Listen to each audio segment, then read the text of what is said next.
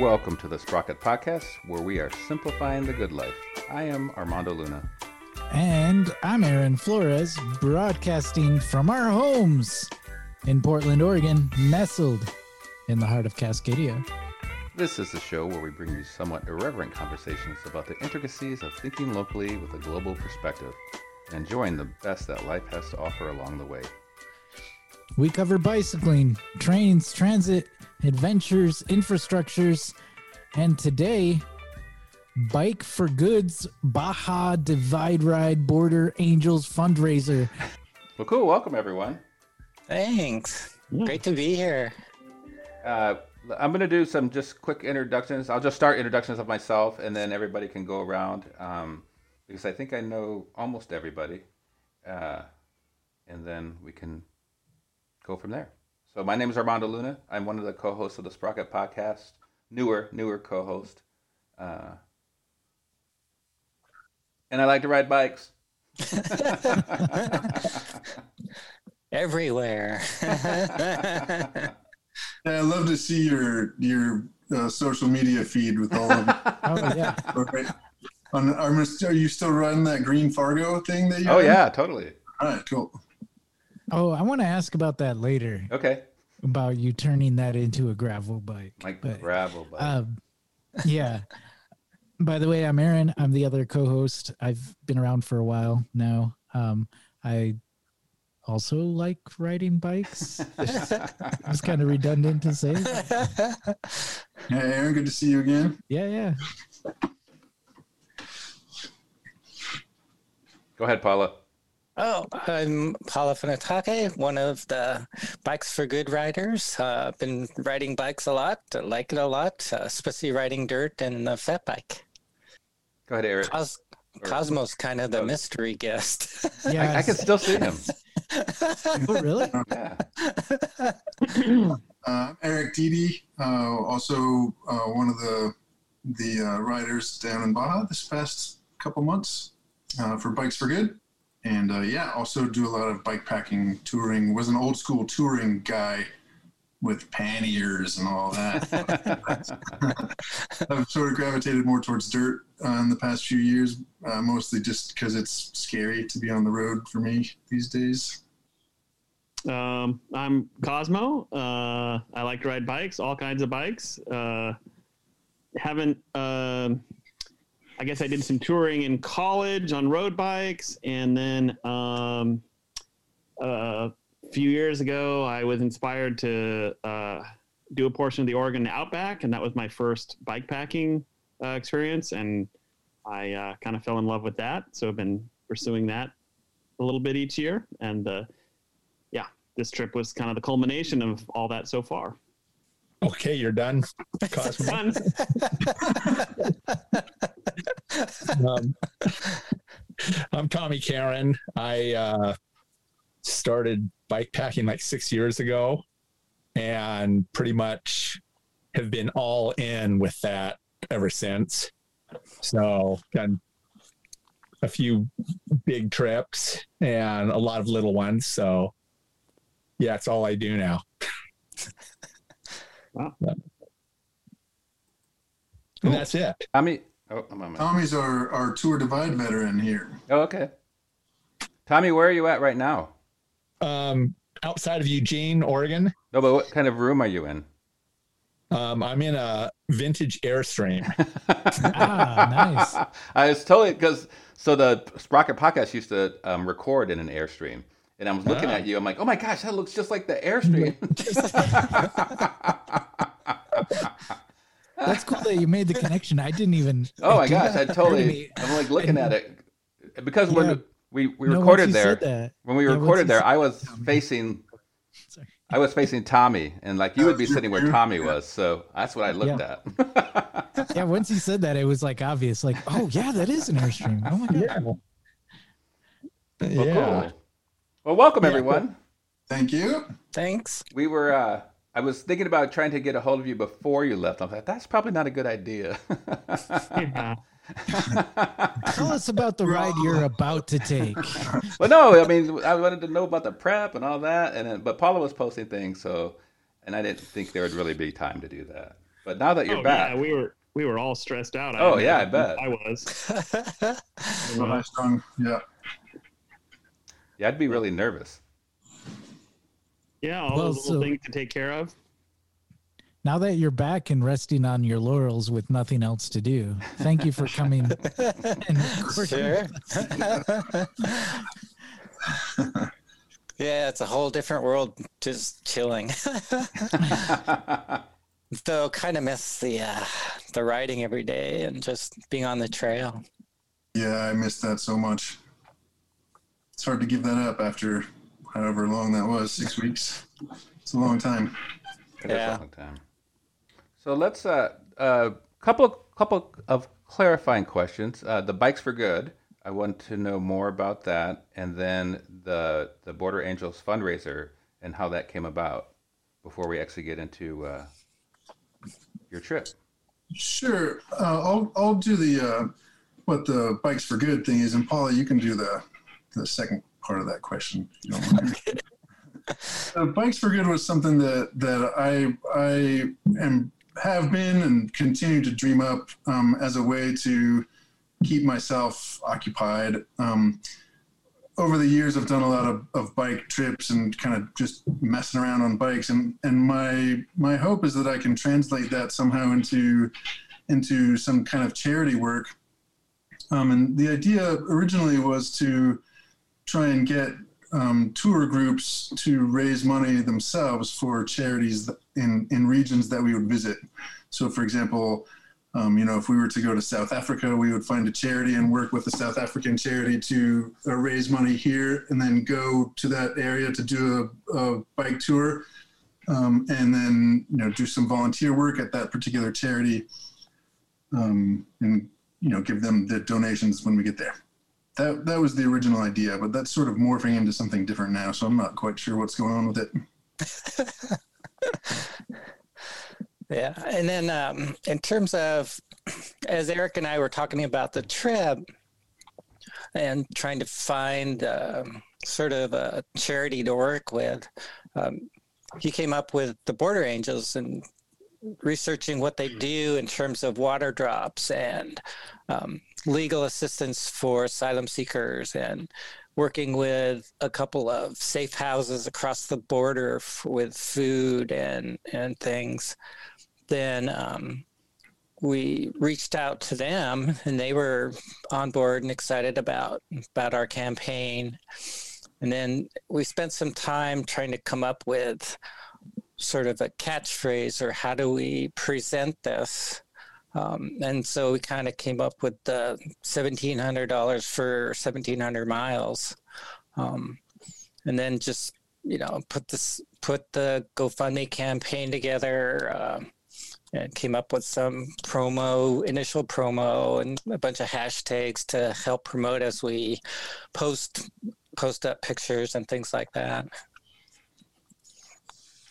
Um, in the end, um, we did hit our goal by just a, getting a little bit over seventeen hundred dollars. So that was a very uh, kind of satisfying way to also end our trip. Absolutely, felt really good.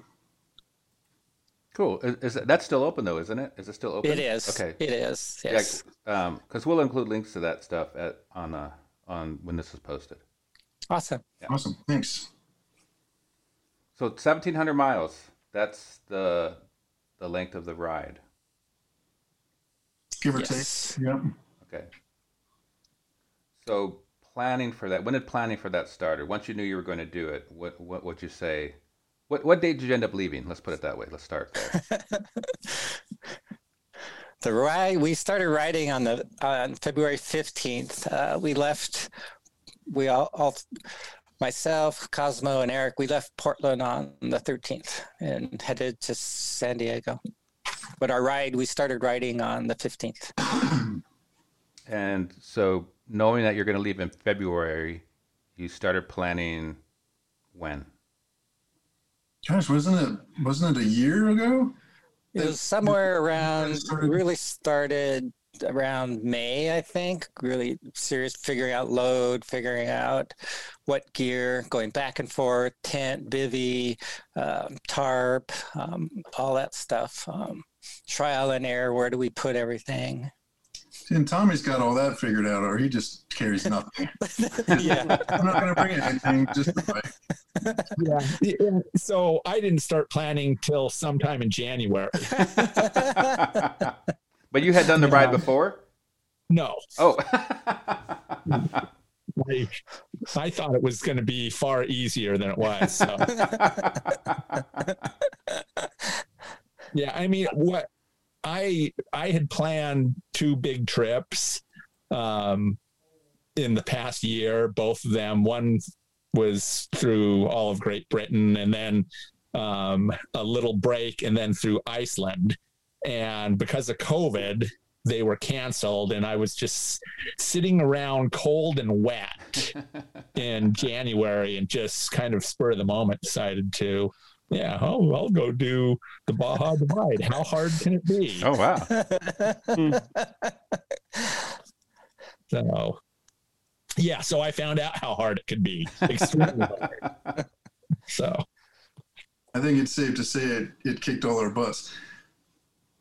Oh, I, sure. uh, I I- wanted to add. I had the extra. I had this harebrained idea of um, uh, taking my computer with me so I could work periodically, so that I could actually have enough vacation time because I couldn't really take enough time off work to do the trip. Um, so then, like, oh, bring the computer. Well, that means I have to have a pannier, which means I have to have a rack, which means ten more extra pounds. And I thought, well, how am I gonna do that? And I'm like, oh, I'll lose 10 pounds. So that was part of my whole planning and effort too, was to lose enough weight so I could carry a computer, which really what I should have done is lost the weight and not carried the computer also, because that was crazy. But we'll probably talk about more about that later. So when you But- say when you say lose the weight, um, were you did you have a weight limit that you were shooting for for your for yourself and your bike and your gear? I just wanted to lose 10 pounds so that I could offset the the weight of the computer. I figured, you know, I had done I, th- I figured this was going to be like the Oregon Outback, about that level of difficulty. I don't know why I thought that, but um, and I thought, well, I'll just lose 10 pounds and I'll that'll make up for the carrying the computer and all the junk and I'll be fine. but uh, no, it's much much harder than the Oregon Outback. So, which is harder, the Oregon Outback or losing 10 pounds? I just I, I was so Yes. motivated by this I was so motivated by this ride I had no problem. I because I Oh, just yeah? I would just visualize the mountain and I say if I you know if I eat that lunch I have to carry it up freaking mountain.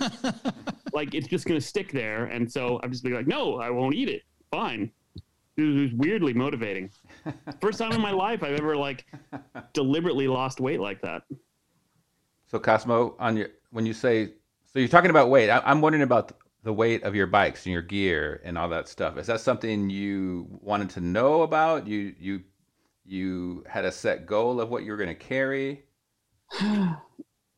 No, I just, uh, I, I just, I don't know. I just, I think I didn't have a goal. I just knew I had to carry a lot of water, and um, so I made sure I had the capacity for that, and then everything I thought that would make me comfortable, and you know, just trying to not carry anything that wasn't essential. Of course, I ended up carrying lots of things that turned out not to be essential. And I ended up sending them home actually, and they actually got here Oh wow! weirdly in a different box than I sent them in, which is very my uh, my bike weighed when I weighed it at the beginning when I fully loaded up with water weighed 91 pounds, oh wow! which is way too much for that trip. and so, what bike did you ride on this trip? I rode a green Salsa Fargo, Yeah, that's what I very much thought. like yours, I believe. I totally saw the photo. I'm like, I know that green color. That's good. That's good to know. Now I wouldn't ride that. I wouldn't have ridden it. I, I won't. I'll I'll bring a bike with front suspension or possibly a fat, fat bike, not a rigid mountain bike next time. Did everybody else? Did you, did all you others have uh, suspension fat bikes? Uh, No. Paul and I were on fat bikes, and and uh, Tommy was not. Yeah. yeah. I, I, well, I've rem- I've remedied that situation. My, my new bike, Light, yes. yeah, my new bike should be here sometime in probably early June. But yeah, I was on I was on a uh, Moots with skinny tires, Oh, my gosh. Two let's see, two point two five inch tires, and it was a struggle at times. And I felt really jealous of and about a lot of things. I mean, my bike weighed 42 pounds when I weighed it at the airport, including the box. oh wow. So that, that was all my gear without food and water. So, you know, you can add another 20 pounds when I would be fully loaded. So I was 30 pounds lighter than Cosmo and probably what, Eric? 50 lighter at least. I, I bet I doubled the weight of your well, I must have tripled his then.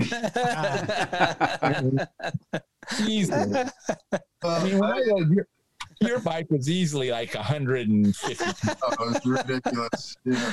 Yeah. I am. I don't uh, shy away from carrying extra crap. That's for sure.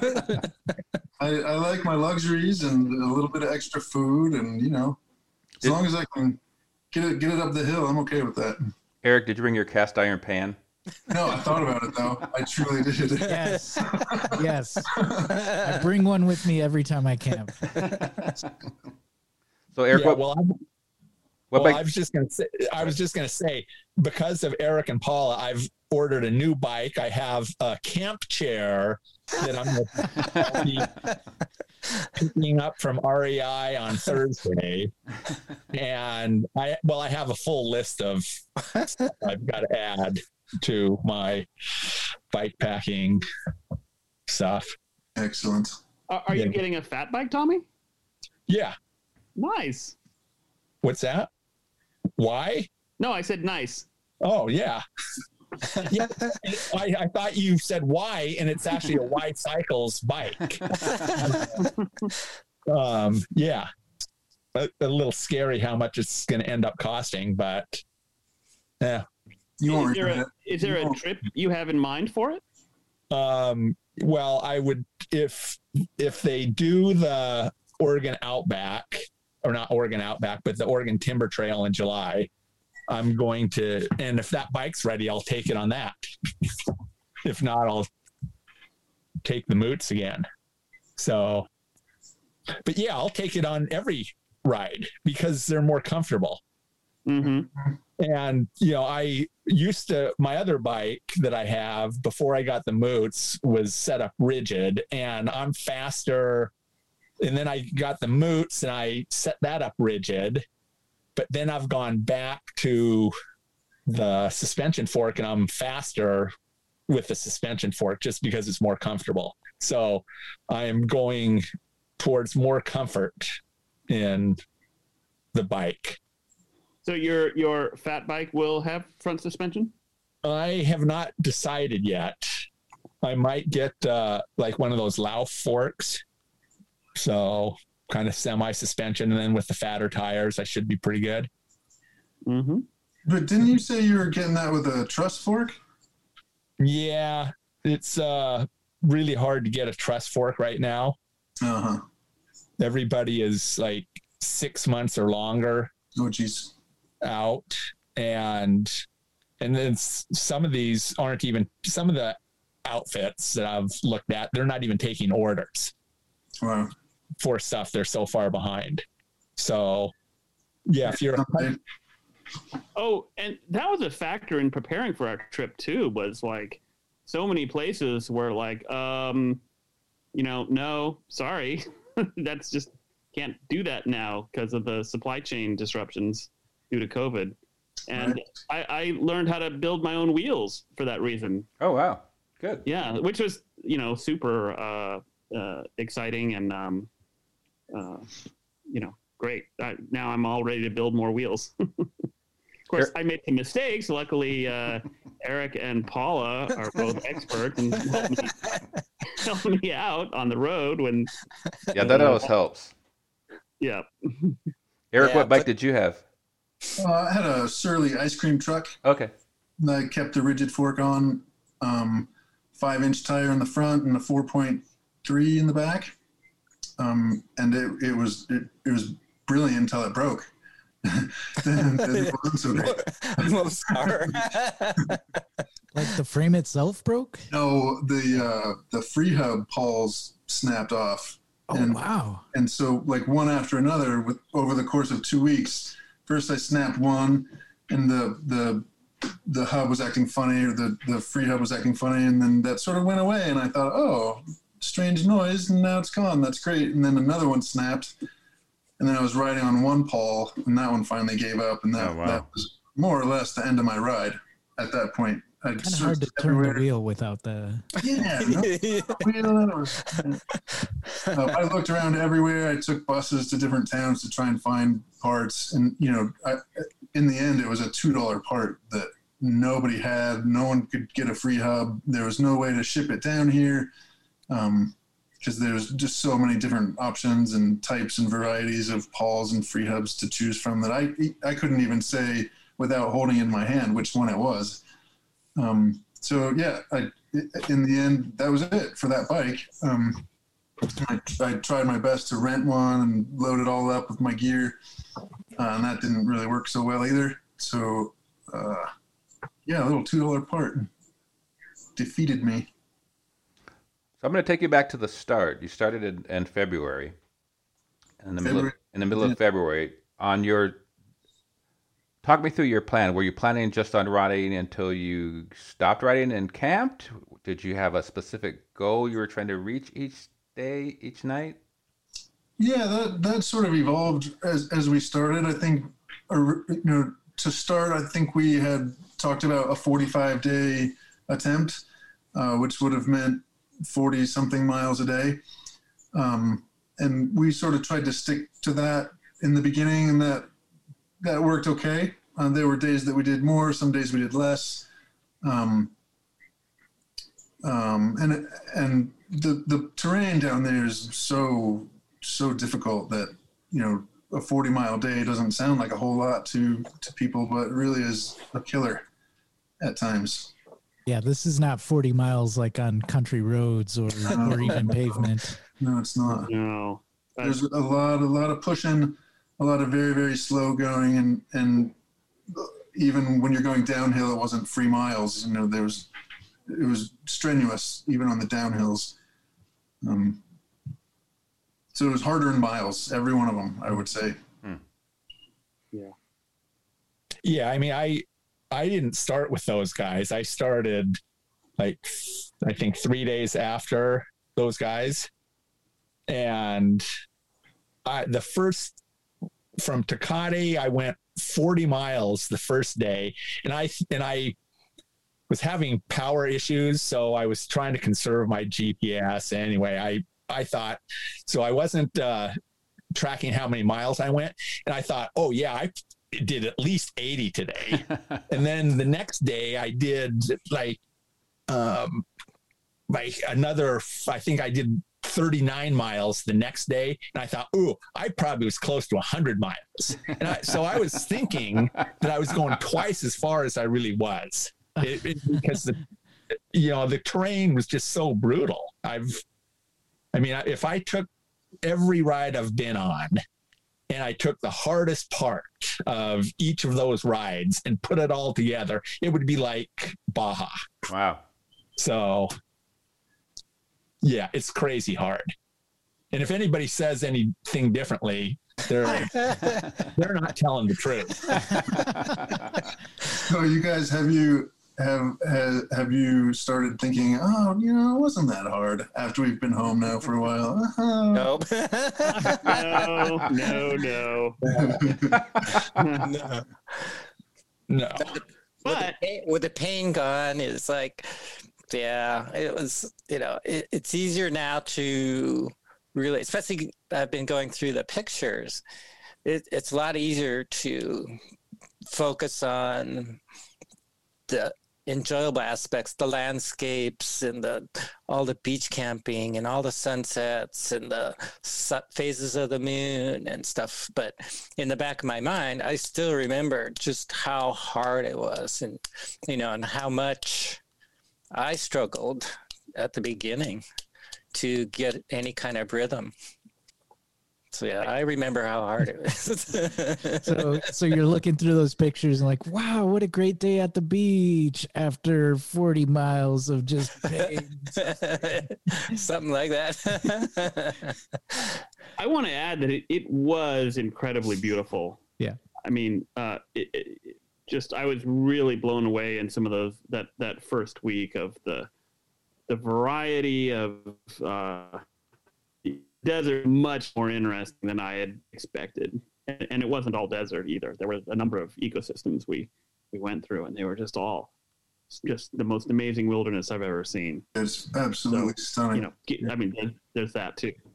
And and as far as like feeling uh, when I got home, you know, uh, I really learned a lot about mountain bike handling, you know, through trial by fire and now I'm really eager to go back uh, back to you know Mount Hood and those trails and and you know tackle the timber trail for instance. I think it'll just be fun now.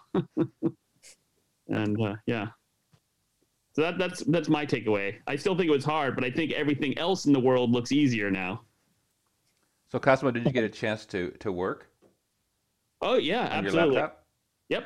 Okay. Yeah, and that that worked out pretty well. And I uh, I want to go back to Baja uh, next winter and do the, the the same kind of thing. I'm going to mix in some biking, but also more beach time, more more relaxation oriented, and also just work. I mean, because Mexico is really in, just enjoyable. I I speak some Spanish, so I you know it was pretty easy to get along there, and just really pleasant place to be. Did you run into uh, uh, other riders? A lot of other riders? Uh, well, Harrison Ford was somewhere, but I kept missing him. Wait, was he riding though? He, he was. was. Oh wow. Not the not off road. He was he was doing some kind of road tour with some family members. Oh, okay. We kept hearing rumors of him being in front of us or behind us, and uh, you know. people would ask if we'd seen him. yeah. yeah. Is that something you you knew about before you went down there? No, not really. I I the the Baja Divide is has such an enticing website that um, I didn't know there was any other biking down there. well, that's interesting. You you mentioned the the Strava heat maps because it's like, oh yeah, that's a really good. I forgot about that. That's a good oh, way yeah. to look I, into I, things. I use that for research all the time because I'm always like trying to think of some way to take some back road thing and you want to make sure that there's at least one trail, like one track on there that somebody went through. Because the, the maps, well, like in the or the Oregon Coast Range, you know, the maps are terrible. Like there's so many roads that don't exist, or they go a different way, or you know, really you have to use something like the Strava or or the lidar, uh, the Google lidar radar uh, layer to see where roads really are because maps are just wrong. I think we we often talked while we were on route about whether um, the route descriptions descriptions should have should have reflected more of the difficulty. I think for me, at least in the end, I I sort of came to the conclusion that I'm glad that they didn't say how hard it was. First off, because that's not their responsibility to say how hard or easy something might be. It's very subjective and I also I think like it might just scare people off that that might want to want to do it and figure it out for themselves. That being said, I think there's a lot of folks who end up going down there and realizing it's just way more difficult than they, they imagine it to be, and, and they they don't get very far. Mm-hmm. That, you know that's kind of a shame, but you know what else are you going to do? You can't really explain every bit bit and piece of it. Well, and you know, like you know the one section that I was all worried about, and I left early because they said it was going to be very sandy, and it wasn't sandy all day. It was just really nice. It was it was one of the easier days. And then the next day in the route description, they said no sand. And I, that's when I was in the sandbox for like pushing and dragging my bike for like five hours or whatever it was. I mean, it was just horrible. And so, so, you know, because of storms and wind and everything else, the route can change a lot year to year with storm damage on the roads and and you know just being up in those mountains all the time yeah. Um, um, plus, some of the tracks are part of their um, vehicle races, so those vehicles will shred up the the route as well. Mm-hmm. Oh yeah, the Baja 1000. Yeah. Yeah.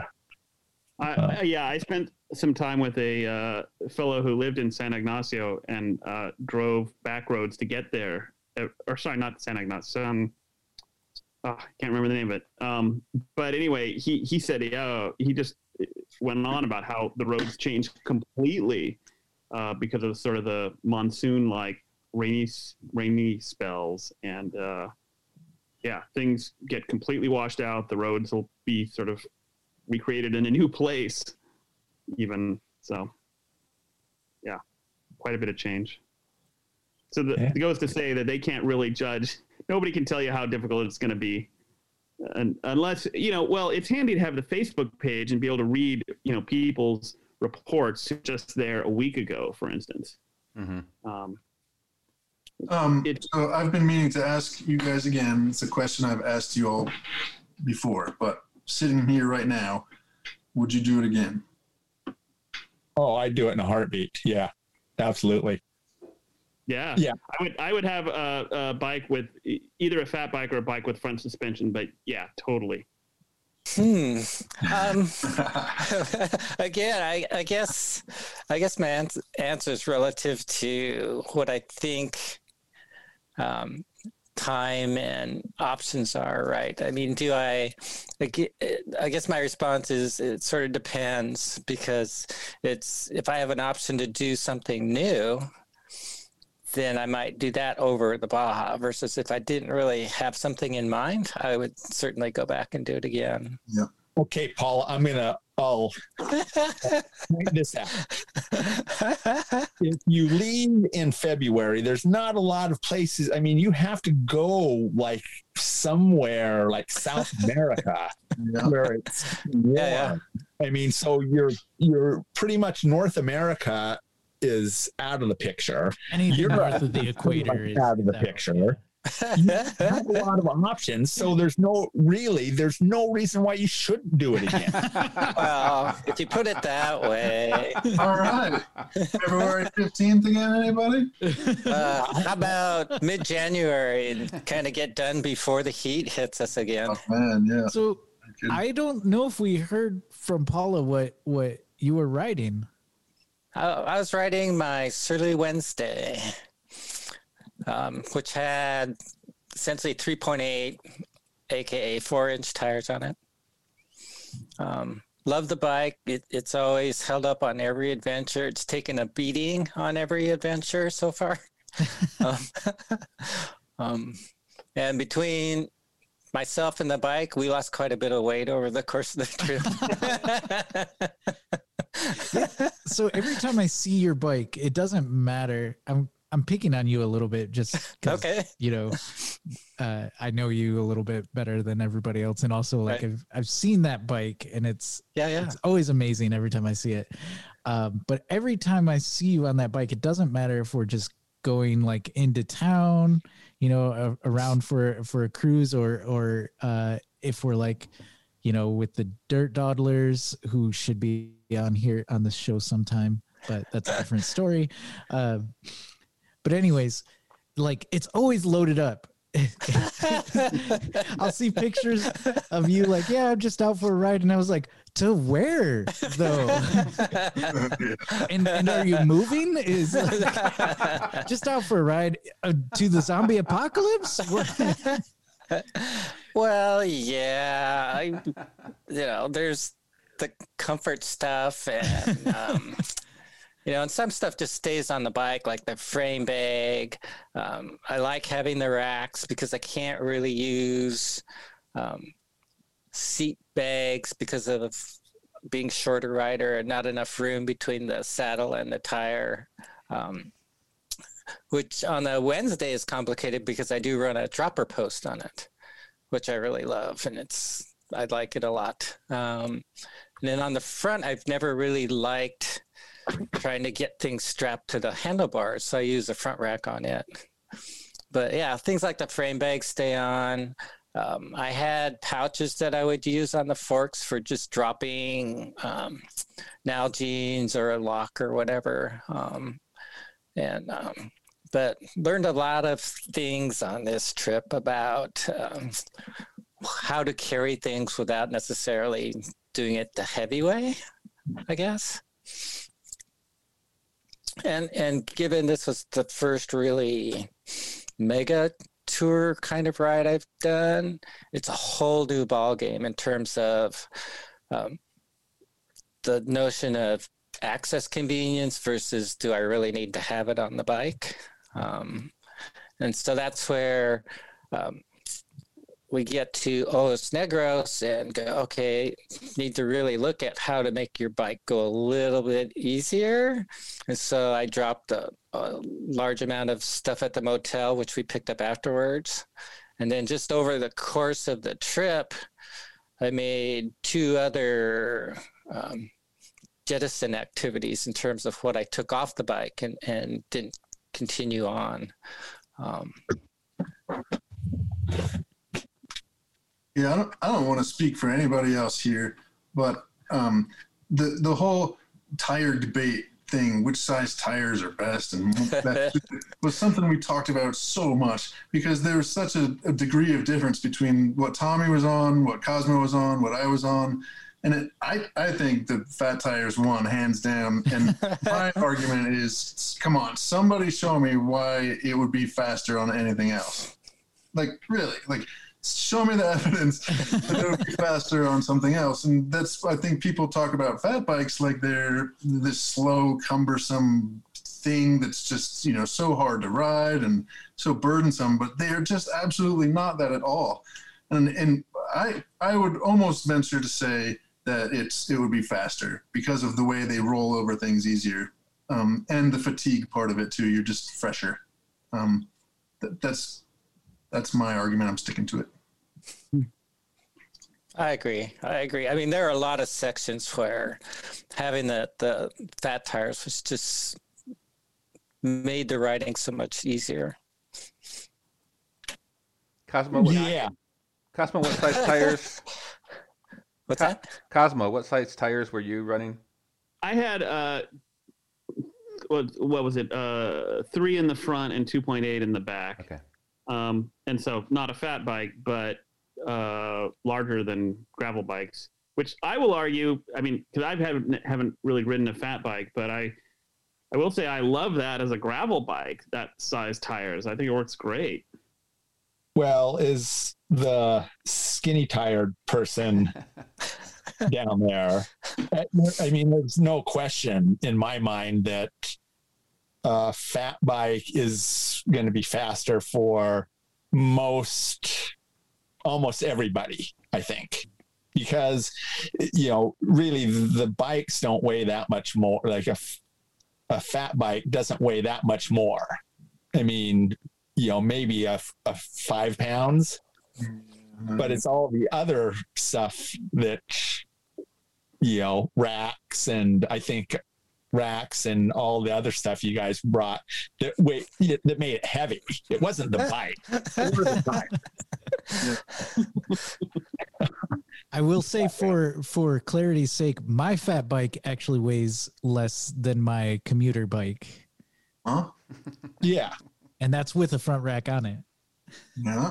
Uh-huh. So what what would you say, Aaron, about that? Do you do you find that when people see you on your fat bike and say, "Oh my God, that's so slow. How do you do that?" Uh, I will confess that there is a little bit higher rolling resistance on the roads, Uh-huh. um, and that uh, you can't necessarily coast on that bike as I as I would on my commuter. But uh, if you're asking about speed versus, you know, am I having fun? Then, like maybe you're asking the wrong question. Yeah. Well, I, I mean, it, it's, s- seemed so much easier to do on Valentine's. that, you know, you're, you're going to have more fun when it seems easier. And hmm so, yeah, I I think especially if you're doing desert riding, which a lot of rides you go on end up being in the deserts, desert areas. You know, a fat bike is ideal. And you know, there are, you know, I'm if you're one of the super fast people, you know, they they are a different breed of they're not even i even question if they're human at times they go so fast so you know everybody tries to emulate them when you know they're you're not them. I mean 99% of us aren't them and you should you know not try to copy them. So that's so you know i did because i didn't really know any better. I just thought oh well this is how you do it. You just try to get as light as you can. And then with riding with paul and eric i kind of have seen the light i'm coming out of the dark and have seen the light so and i think i'd be faster Uh, i mean especially on the baja divide i think i'd be um, quite a bit faster on a fat bike so The, the one the one true true negative for for the fat bike is just monkeying around with the tire pressure all the time. If you get that right, it changes the whole thing. If you get it wrong, you'll you'll know it. So there's there's a lot of that, you know, spending time putting in air, taking out air, depending on the conditions. Um, and I think other bikes you don't have to worry about that as much. You can kind of get away with it, whatever you have. What was yeah, the Yeah. it's kind of like locking your suspension fork is pumping up the tires. Yeah. Mhm. what, what was the one item you brought with that you were so glad that you brought it with you? I think for me, it was my tent. I, I gladly pay the penalty and, and wait to have the, you know, a nice, cozy, private spot to hang out at the end of the day. Well, yeah, you guys mentioned um, sort of tent versus bivy. Uh, who went? So Eric, you said you went with tent. Who went which way? I had a tent. yeah we all had tents i think didn't Oh, we yeah Yeah. We did, yeah. Yeah. Yeah, I debated for a while about using a bivy just because it was simpler. But then if you have those nights where you had to hunker in, a bivy is not a particularly comfortable place to hunker in. So and there's I, scorpions down there.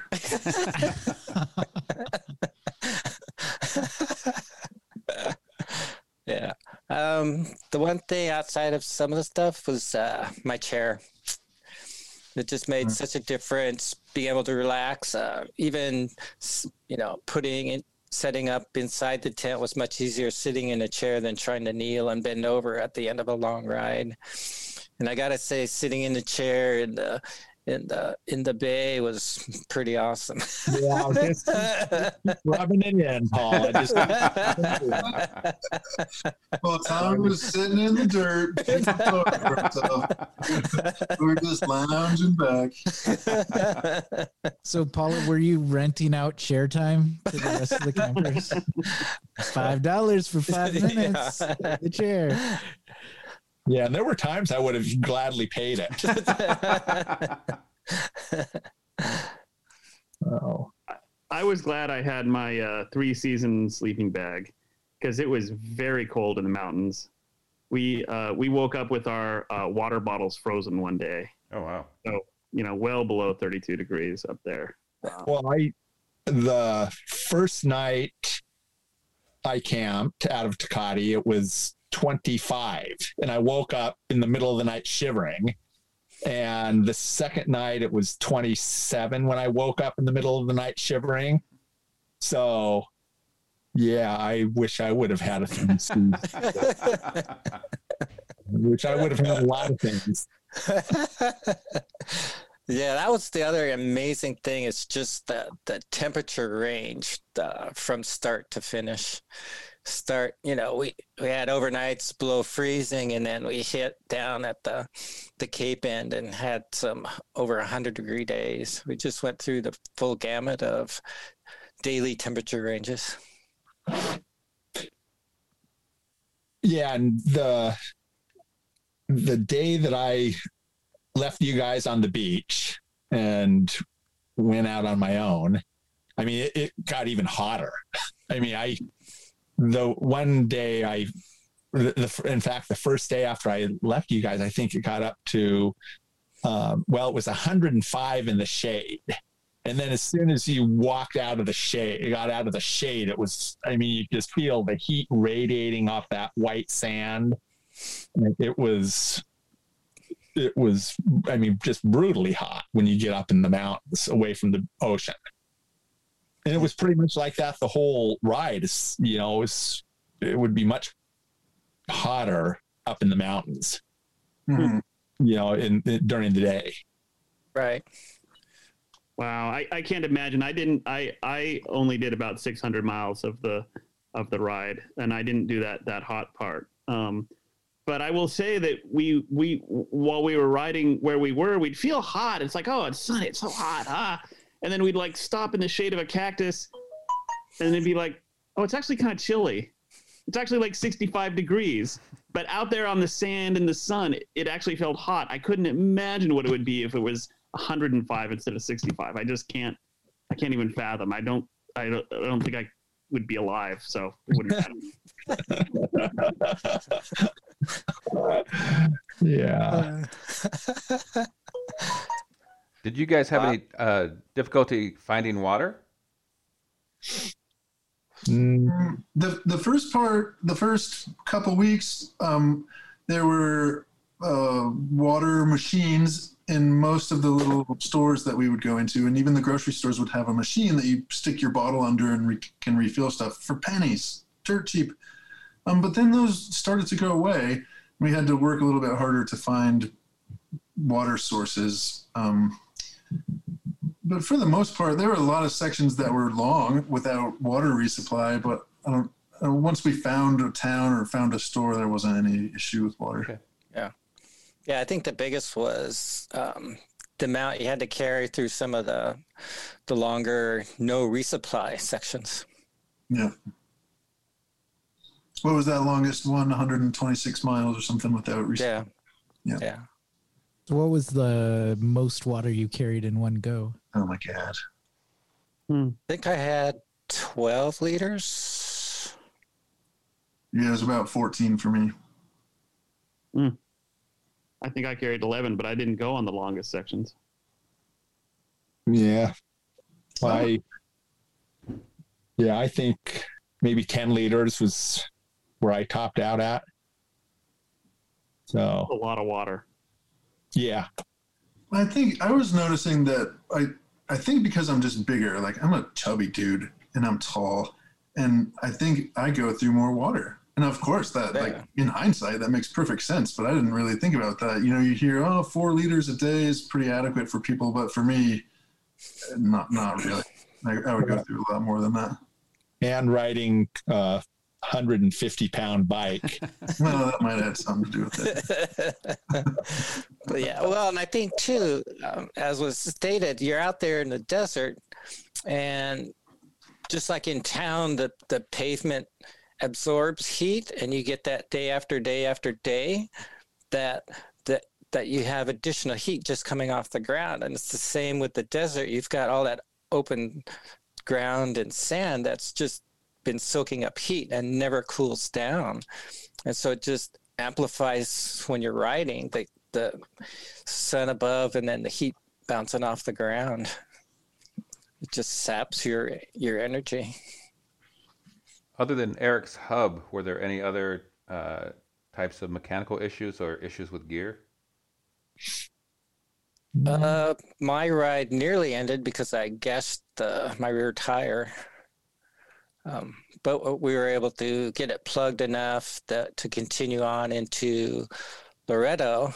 And uh, fortunately, um, Eric's girlfriend was coming down, and I was able to get online and order a tire from Universal and have it drop shipped to Idaho, and she brought it down so that I had a dependable tire to finish the trip.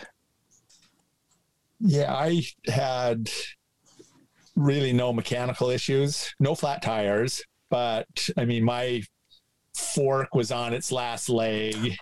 Um, the bottom bracket. I need a whole new drivetrain. I mean, it's it, the Baja's hard on equipment. it is. Uh, all uh, the picture that you you posted of all of those thorns. I wish you could show the listeners right now. yeah. Well, now after pulling some out in uh, in where was that? Uh, that was in Loreto where you pulled. Loreto, some. yeah, yeah. I cleaned the tire in Loreto, and so those are all the ones just from basically Loreto to Las Barriles. Uh huh. I think that you know tubeless has never been something I've I've been a, a big well I wouldn't say fan of. I just hadn't hadn't done it before, I guess. But it's an absolute necessity on this trip. Um, and it would be impossible without it. There's just no way to do that without tubeless tires. Yeah, you you could not.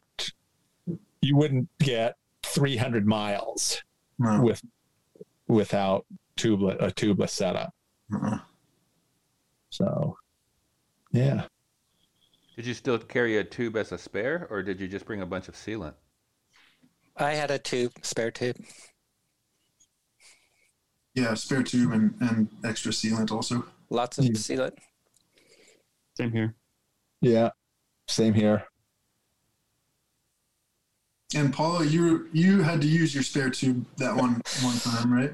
Right. So yeah, we were what twenty miles out of Mulegé, uh-huh. and um, on the last big downhill, um, uh, I'm guessing that I hit something and so kind of lost control a bit and had a light crash, I guess. Um, when I got up, Tommy noticed that I had a flat tire. Um, and that's where I noticed the, the sidewall gash and tried to fix it, but um, with like plugs and a little bit of super glue, and it wasn't holding. Um, and uh, so finally reached the point where had to risk using the tube, which I, it doesn't have a removable core. So there's a risk that if I puncture it with a thorn, my ride's done for the day and I'm walking. Um, so our plan was Eric and Tommy would ride into Mulegé and then um, just basically keep just track my spot tracker dot. Um, while I was there, I pulled the tire off and went through probably two, three cycles around the tire, pulling out all the thorns, um, and then put the tube in and inflated it, and then basically kind of crossed my fingers that I could then make it the 20 miles into Mulegé, avoiding thorns and all that good stuff. Um, and I made it. Um, and uh, was then in in Mulegé overnight. Then worked on getting the the sidewall fixed and back to tubeless. Was that that crash that you had right before Mulegé? Was that the last crash of the trip for you? Might have been. I'm trying to think. I think so. And now I lost track. it's safe to say now, since the trip is over, Tommy, you didn't crash once. I did not. wow. Yeah, and I will say because I was behind Paula when she crashed that last crash, and she says, "Oh, it was a light crash." I mean, like going, she was like going like a bat out of hell. I was crazy going that fast to begin with, and then she goes like flying into a pile of rocks, and I go. I mean, I thought, oh my God, she is going to be hurt bad. And I walk up there and she pops up and has like a little scrape on her elbow and a little scrape on her knee. I don't know how she did that I, because it did not look pretty. And it did not look right at all. And oh. pile of rock, like jagged, sharp boulder rocks everywhere. Well, I had some pre some pre crash tumbling training ahead of that one. Uh, there's that time that I turned around just, just behind me, and I turned around just in time to see you go over your handlebars, land on your feet, and just go cruising off through the desert run. you, you left your bike behind. Just well, going down with a bike was not all it was cracked up to be. So So how about some of the logistics of getting your stuff, equipment down there, bikes down there, getting it back? How did that work out? Work out okay? Any difficulties? I think um, someone mentioned something didn't come home with them, but it got home.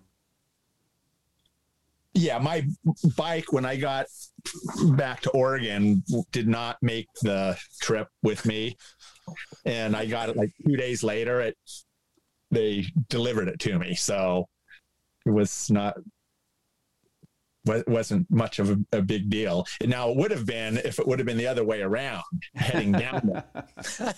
yeah. yeah, because I I flew down to San Diego and rode from there. So, um, yeah. For us getting down, uh, the the I think the hardest part was uh, crossing our fingers that Eric could get a flight down, um, just based on the timing, and we left right in the middle of our um, the the big snowdrop in Portland. Um, and then coming back, uh, logistically, it was just a long trip back because we bust most of the way back to um, the Tecate border where the truck was parked. Yeah, we, we took almost an entire week just getting back. Oh, with wow. the bus rides, the packing, the transfers. Then we had to to go to another town to pick up gear. Yeah, it just seemed to take a very long time. And I, I think if I were to do it again, I would just fly straight down, be done with it, and fly straight back. And I, I overcomplicated it and thought, oh, well, maybe I'll just drive my bike with these guys and then take a flight down. And uh, it just turned into a big mess for me. Uh, no issues for me except that they confiscated my uh, my leather my my TSA approved little Leatherman, which has no blade, and also my bike tool. Oh, boy. I didn't know that I should have packed that. I thought carry on. It's a bike tool. It has all it has is Allen wrenches and a you know chain breaker. Come on. Where was that confiscated? Uh, in Loreto, I, I flew home from Loreto. Okay. So I almost got one confiscated at PDX. Actually, a, a uh, well, it's it's my lucky uh, Crank Brothers M17 multi tool. Yeah, you don't want to Uh, yeah.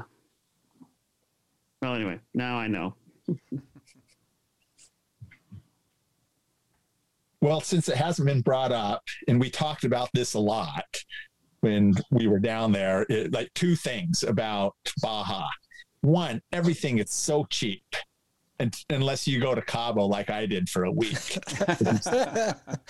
if you stay out of Cabo, everything is like really cheap. And I mean, I and I I spent more in one week in Cabo than I did the entire rest of the trip. So, um, yeah. But did you bike to Cabo?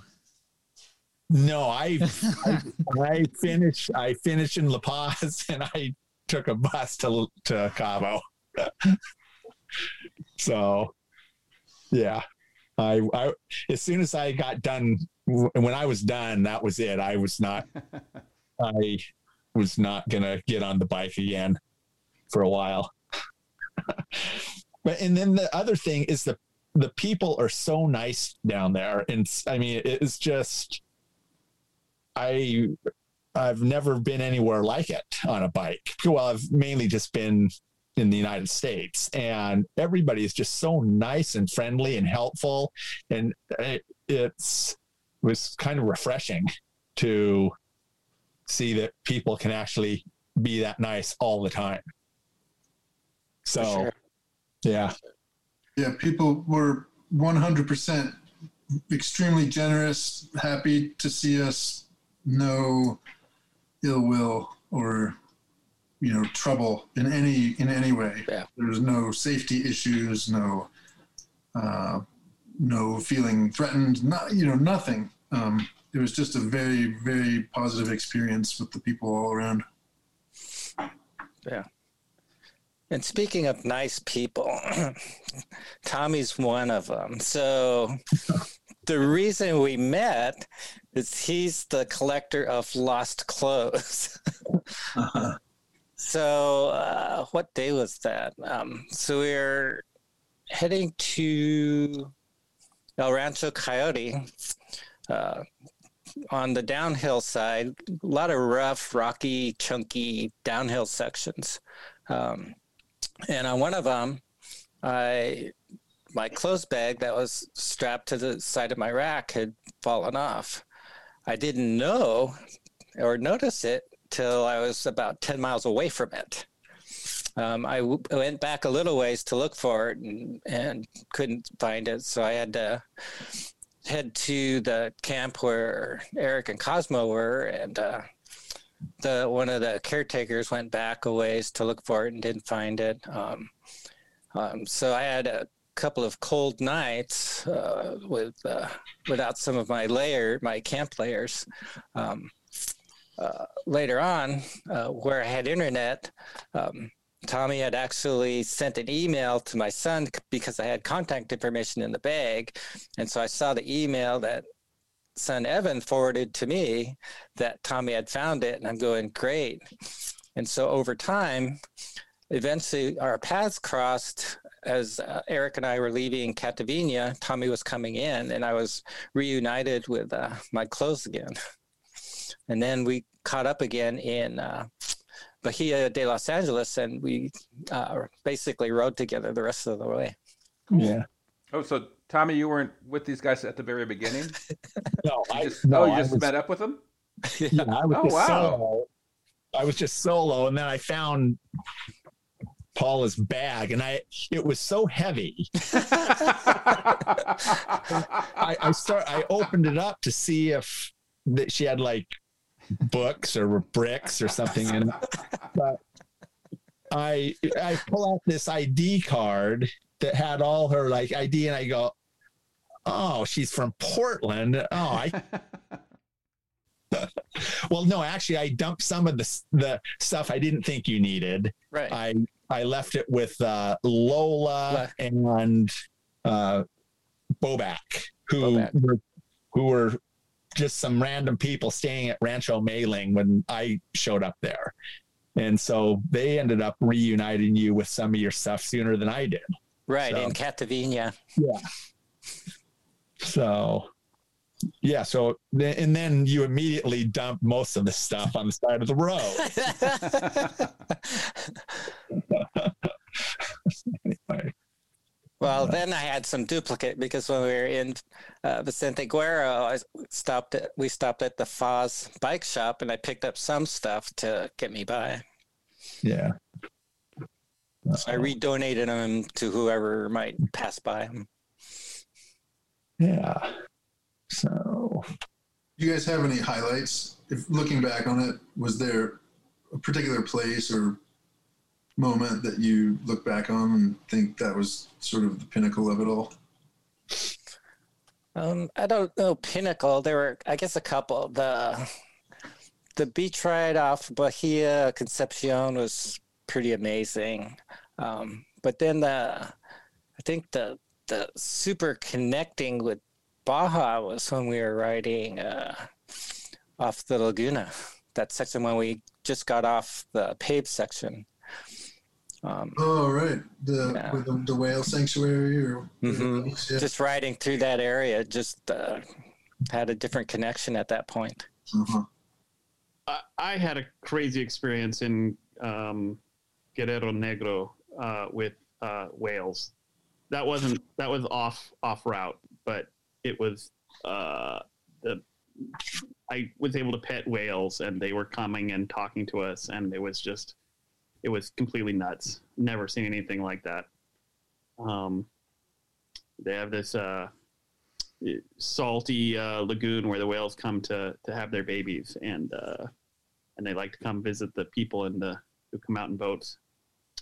Um, so yeah, but uh, the other thing was just the the the the desert landscapes up in the up in the mountains, the uh, Valle de los Cirios, and um, and and also up in that mesquite forest. Uh, just the, the landscape, I just it leaves me a little speechless because it was um it was just so beautiful and serene and uh amazing. So just just kind of being out there. I remember sometimes i'd stop and, and take some pictures uh, but the pictures really didn't capture the feeling at, at all hardly. Um I, I can't that's like a, a a problem i want to solve is how could you capture the the, the feeling that was there that because with the texture of the all the pointy plants you have there, they just weren't well captured in photographs. I didn't think. Um. Anyway. Yeah, I well, I know the uh, that one area where all the cer- what were they called cirio trees. Yeah.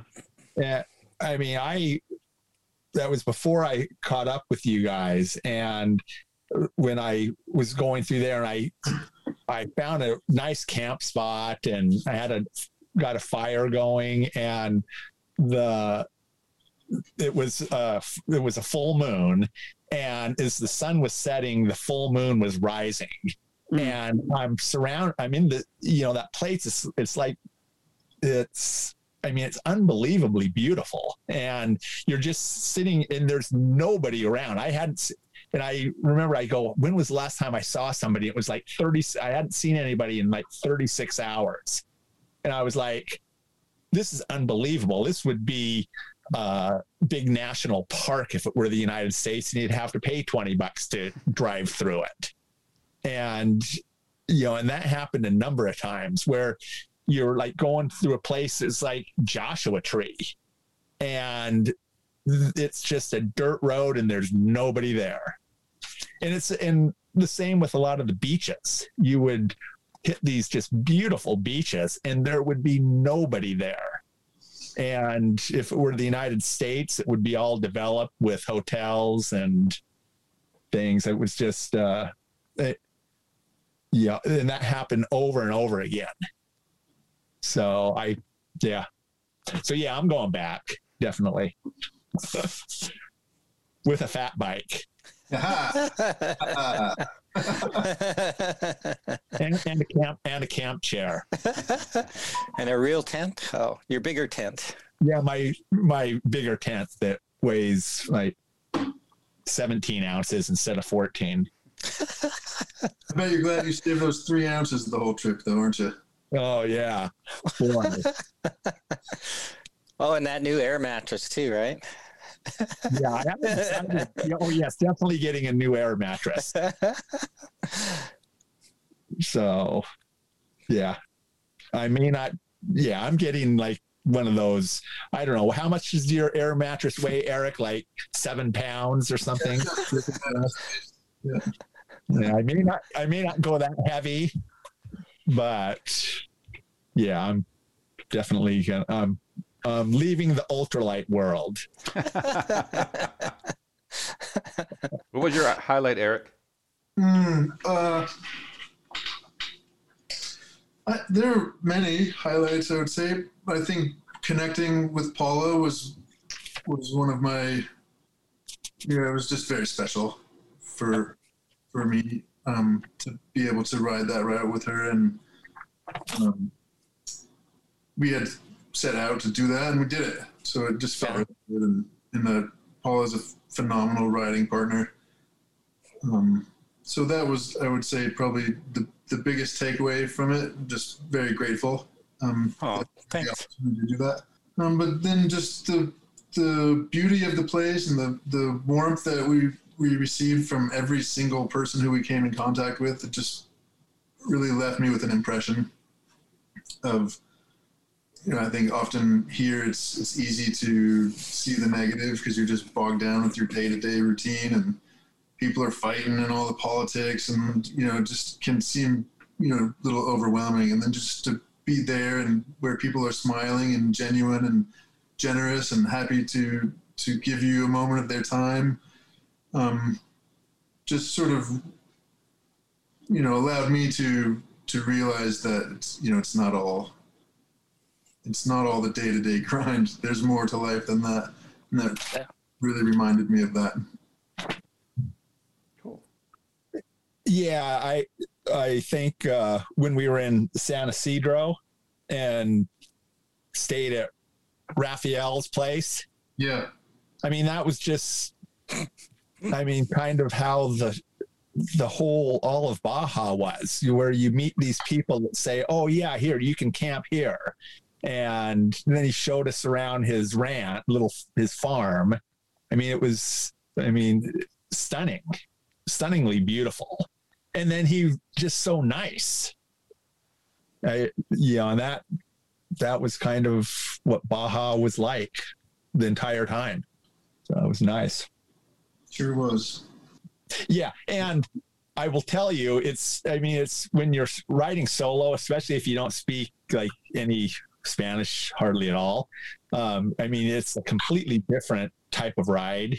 You're kind of in your own little world, and and so I was when I caught up with you guys, it was just like just such a completely different ride. It all of a sudden, I mean, I was kind of refreshed because I was well, definitely on my last leg when I um, crossed paths with you guys at Catavina. Oh yeah, the wind. well, yeah, I got caught, caught in that windstorm for 20 hours. And the, so yeah, I was really grateful and happy that I ran into you guys because now I have two new riding people. And as soon as uh, uh, Cosmo quits his job and, and has more time, then I'll have three. It'll be great. Yeah, yeah. Well, cool. Well, thanks everyone. Um, Yeah, thanks. we were glad to have you on the show and, and report back on your trip. thanks for having us Yeah, Totally. it's been great. Thank So- you. We got mail. Hey, we got mail. All right. First up, submitted by our chief news contributor, Josh G. I just made up that title for him. Vandals are stuffing meat into electric vehicle charging stations. Officials say it's part of a trend of charging station vandalism. Where's the beef? It's in your electric charging station. It's your by the way, do you remember where's the beef? Do you remember that lady? Clara. Oh shit, you remember her name. nice. Yeah, where's the beef? As an electric I- yeah. Well, anyways, I'm not going to go off on on the where's the beef lady. As electric vehicles become more popular, a growing number of detractors have come out of the word woodwork to express their anti-electric car views, while most just simply turn to social media to voice their opinions. There are a few out there who have taken a more hands-on approach. Yeah, that's, have you seen uh, these pictures, by the way? I, I, I you know, I Oh. haven't seen them. I didn't look oh, at them. really? Yeah. The pictures are kind of gross. Oh, yeah. I mean, I it's bet. it's meats shoved into a, a charging station. Well, it seems like it would still work because you know it's still meat is conductive, Well, right? and so the meat gets into yeah, yeah. It's got you know, it's got water in it and salts, probably. right salts, whatever. Uh, the meat gets into like where the the I don't know if it's a prong and and slot business, but it gets in there. Apparently, like they have to actually like take it apart and and put replace the whole uh thing. Um, and according to this, they're not sure if they're just like vandals who decided to do this or if this is part of like some sort of Organized effort. electric, yeah, organized electric vehicle sabotage. Yeah, well, um, Um, the only thing I've heard of is uh, you know, big diesel trucks, big truck driving people parking in the uh, in the parking spaces where the electric chargers Right. are. Right. Yes, I've Yeah, seen heard of that, that. because they're often like m- still one of the few open slots in a place. Right. You know. Well, I, well, I think they're parking there also to block the charging for the electric vehicle, oh, I see. and that's what that was. That's what was implied anyway. Ah. So, if you've got some ex- extra beef lying around, don't put it in an electric vehicle charging station. don't do that. that is illegal and bad. And gross. And yeah, it's kind of gross. And it's a waste of resource, man. Cook some food for your neighbor instead. There you go. Um, next headline: New Columbia Gorge Express connection to Dog Mountain. There's a new weekend Ooh. transit service to Dog Mountain. Um, Portlanders, Gorge visitors, and Gorge residents can now catch public transportation to the popular Dog Mountain hiking trail near. I'm not. I don't know how to say that. Bingen. Is it Bingen? I think so. It's not Bingen. No, I'm, I, I got in trouble. I got in trouble for saying philomath. So, Philomath? exactly.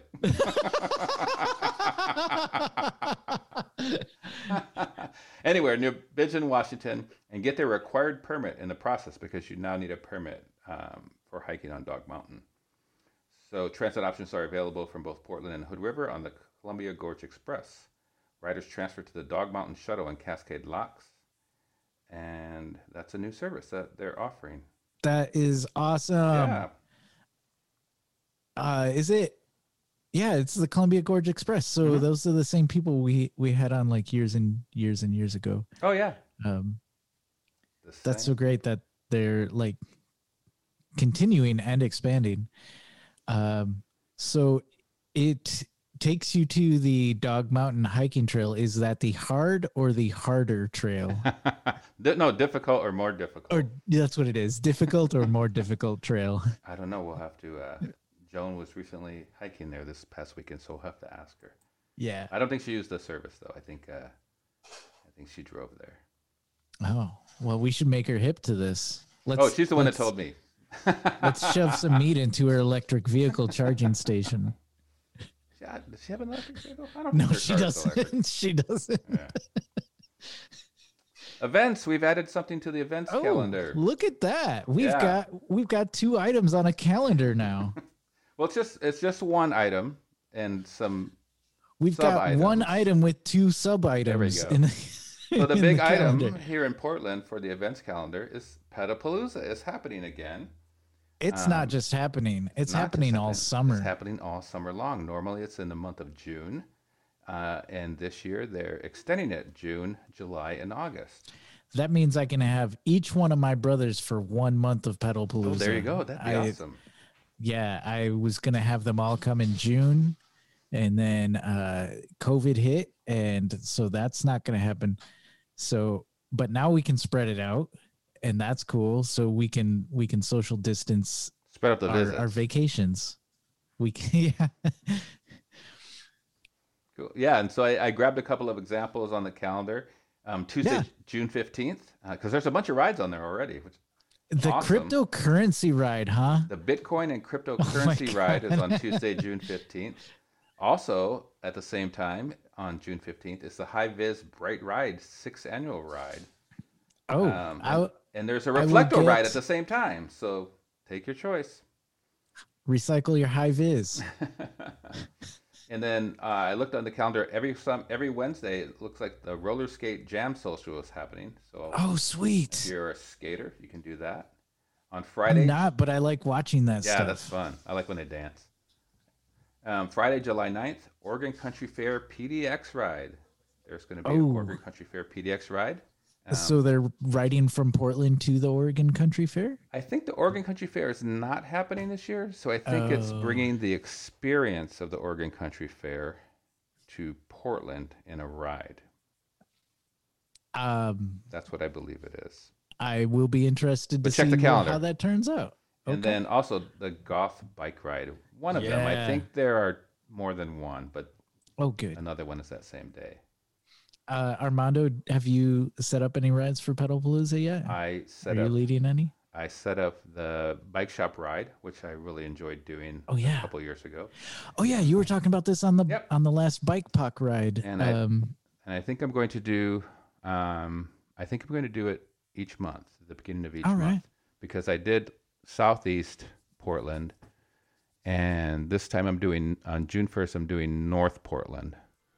But then I have to do Northeast Portland and probably more of Southeast because I didn't cover all of Southeast. the Sprocket Podcast is produced at home. Our website is thesprocketpodcast.com. Email to the Sprocket Podcast at gmail.com. Call or text to 503 847 9774. Twitter and Instagram at Sprocket Podcast. Thanks to Ryan J. Lane for our theme music, Hurtbird for our headline sounder. Marcus Norman for graphic design, And thanks to the generous support of our Patreon supporters and listeners. Shadowfoot, Wayne Norman, Cameron Lean, Richard Wazinski, Tim Mooney, Glenn Kubish, Eric Weiss, Doug Cohen Miller, Chris Smith, Caleb Jenkinson, JP Cooley, Peanut Butter Jar Matt, Marco Lowe, Rich Otterstrom, Drew the Welder, Anna, thanks for the fries, Andre Johnson, Richard G, Guthrie Straw, Aaron Green, author of We Were Like Sons and founder of the Red Granary, Campsite, Mac Nurse David, Jeremy Kitchen, David Belay, Tim Coleman, Harry Hugel, EJ Finneran, Brad Hipwells, Thomas Skato, Keith Hutchinson, Ranger Tom, Joyce Wilson, Ryan Tam, Jason Oftenberg, David Moore, Todd Grossbeck, Chris Barron, Chris Barron, Chris Barron, and Chris, Chris Barron. Barron, Sean Baird, Simon Pace, Gregory Braithwaite. Dude Luna, hey, that's me. Hey, that's you. Emma Brooks, Caw. Caw-caw. Philip M. Spartan Dale, Mr. T, who never really left, Bike Initiative Keweenaw, Sarah G, Adam D. Go Dig a Hoe, Beth Hammond, Greg Murphy, Myra Martinez, Oso, Isaac M. Byron Patterson, Kirsten Graham, Aaron G, Rachel Moline, Jimmy Diesel. and our newest sponsor, Christopher Barnett. Thank you, Christopher. Thanks a lot. And thanks to all of our former supporters who helped us get this far. Wear your helmet if you want. Wear your high vis clothing if you want. Wear your retro reflectors if you want. If you got them, wear them if you want. Unless you have your mask, wear your mask. Oh, definitely wear your mask, whether you want or not. Now go, brush your teeth. Go to bed! Good night, everyone.